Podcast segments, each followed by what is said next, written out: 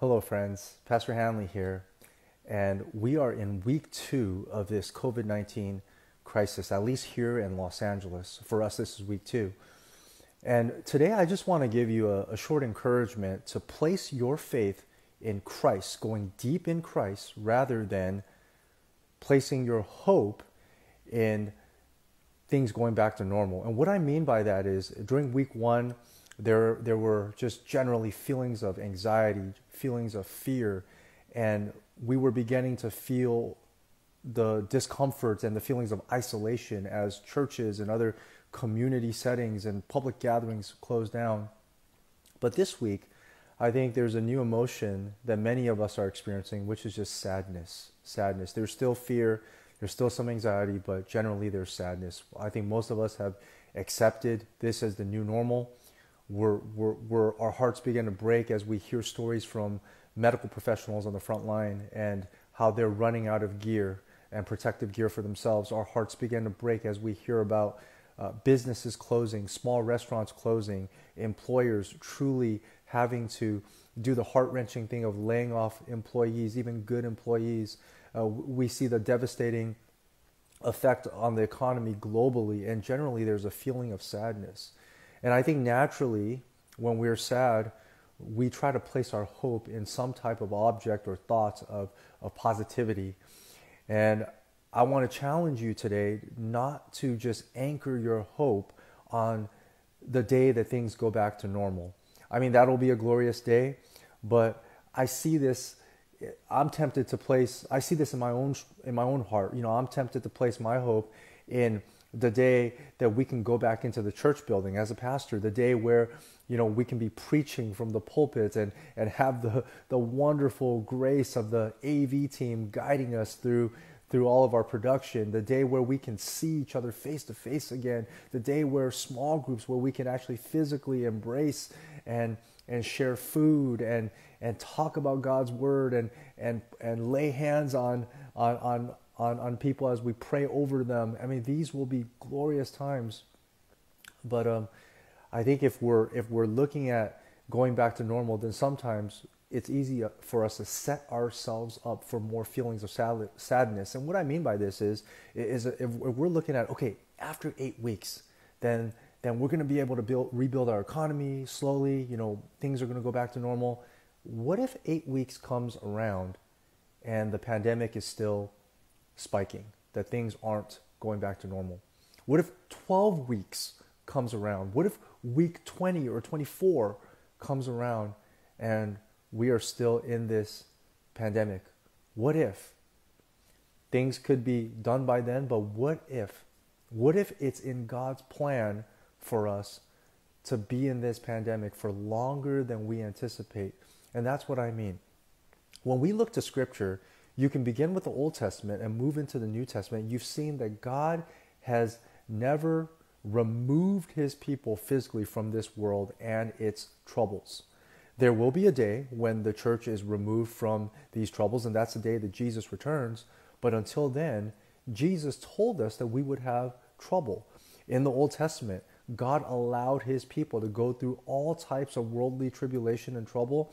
And the way that he guided them through was not necessarily always taking them out, but instead, he communicated with them. He related to them through individual chosen leaders and servants like Moses, uh, through through prophets like the Old Testament prophets, the major prophets and the minor prophets, and he related to them by giving him his word.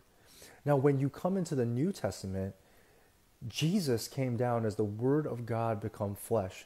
And in John chapter 16, I just want to share one verse with you. John chapter 16, verse 33. And, and you've probably heard this online or probably heard this encouragement uh, from other pastors. But in John 16, verse 33, Jesus, he says, I've said these things to you that in me, meaning in him, you may have peace. In the world you will have tribulation. But take heart, I have overcome the world. I mean, this is such a powerful verse, and the context of this verse is very important. The context of this immediate passage, I think, traces back to John chapter 14, where Jesus promises his disciples the Holy Spirit.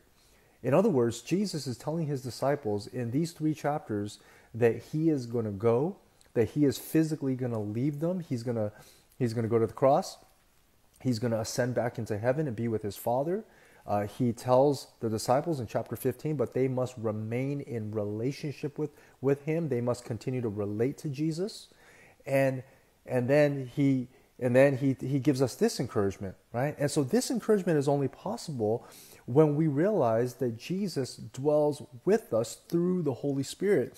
And that is what he means. He says, I have said these things to you that in Christ, through the Spirit, we may have peace.